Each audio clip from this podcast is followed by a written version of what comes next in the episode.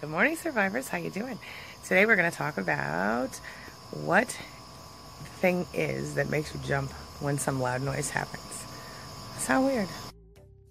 In case I forgot to mention, this is Angie.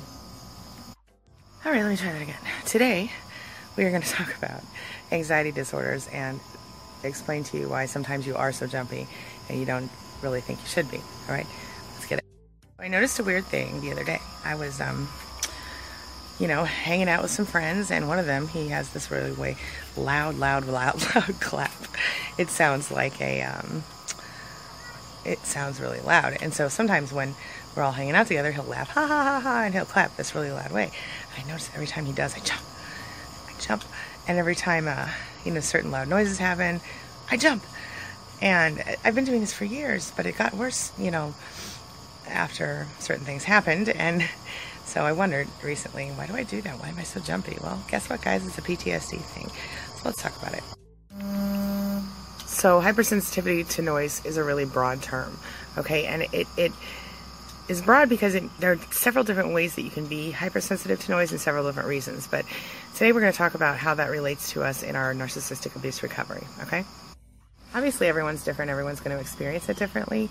Um, so your your reaction could be on a broad spectrum, like I said. So um, I'm going to kind of go over. You know, it could be anywhere from just a a start reaction that just is, is my, sort of annoying to you to something that takes you way beyond that. Okay, and we're going to talk about the different levels of that now and how they relate to your situation. Okay, so you've got your your your first type of reaction is just like a startle, like I said, a startle reaction. And this is usually triggered by a sudden loud sound, such as, like I mentioned, the loud clap that I heard. Um, a lot of, if you think about soldiers who have PTSD, and you think about how, you know, a, a, a car backfiring might cause them to have a trigger uh, of their of their issue, you know, with with the PTSD, it could be a trigger. Um, you know, someone who has been beaten might uh, not like the sound of a loud clap. Maybe it sounds like being hit to them, or someone who has um, been screamed at their whole life and finally gets away from it and starts to get clear might be triggered by someone screaming suddenly, or any kind of loud noise can trigger. But that's just one example. Let me give you a couple more, okay? So you might uh, feel anxious after the event occurs. Um, you know, like after the loud noise, you might feel anxious for a while and shaky for a while. Um, you could even go so far as to have stress related tension, um, you know, because of this, the loud noise, it could continue out throughout your day.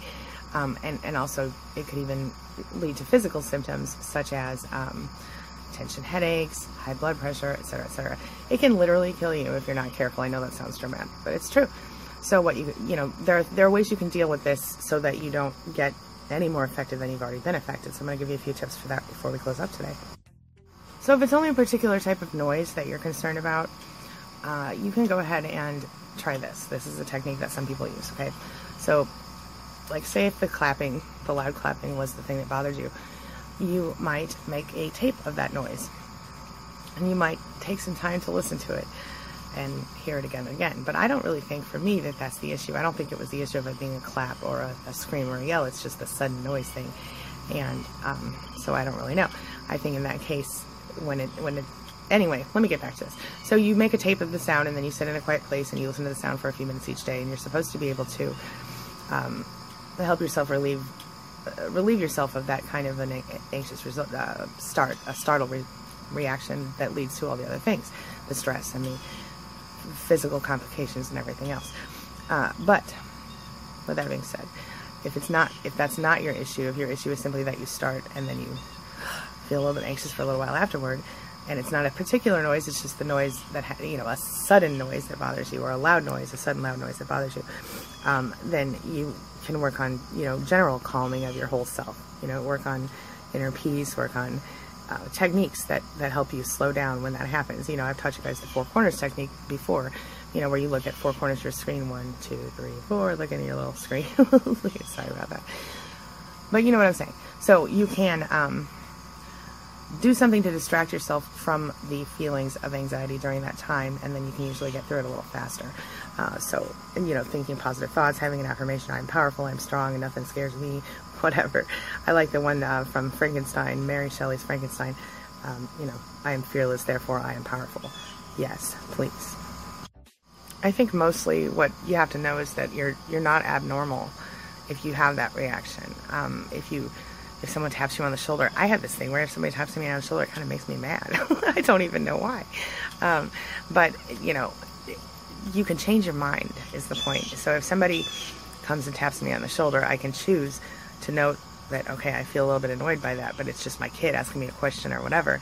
So I need to settle down. So it's you, have to have conscious thought about these things. Is my point. If it bothers you when you have a moment of anxiety or stress or a, a startle reaction to a loud noise, you have to realize what's happening and then you have to consciously choose to not allow it to happen. That is the only way that I have been successful uh, with dealing with that stuff. Now, if you're if you're dealing with like serious anxiety um, and you're still in a situation where you need it, you know, go to go talk to your doctor. They can give you some help to get you over the hump. I, I think I told you guys the other day that um, I am, um, you know, when I left my narcissist, I took Prozac for six months, and it really helped me get through.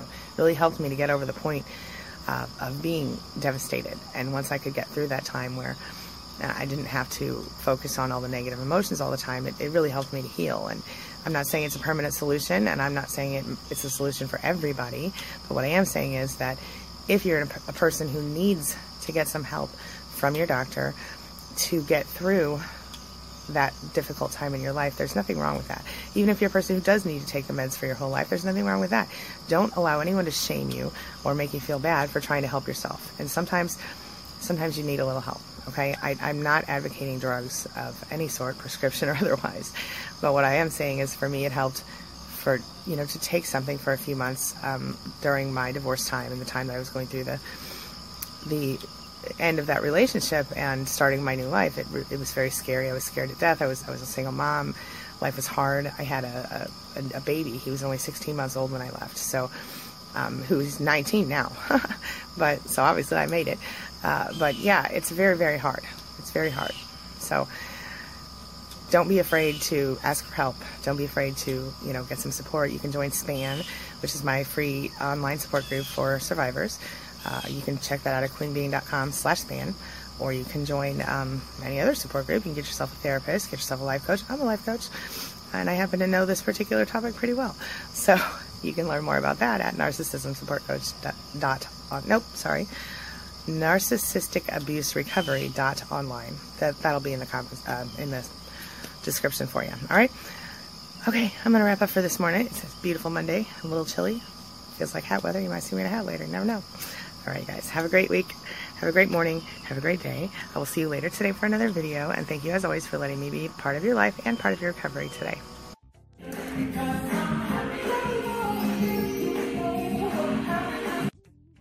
If I was a fish, I look like this. If I was a fish, I'd look like this.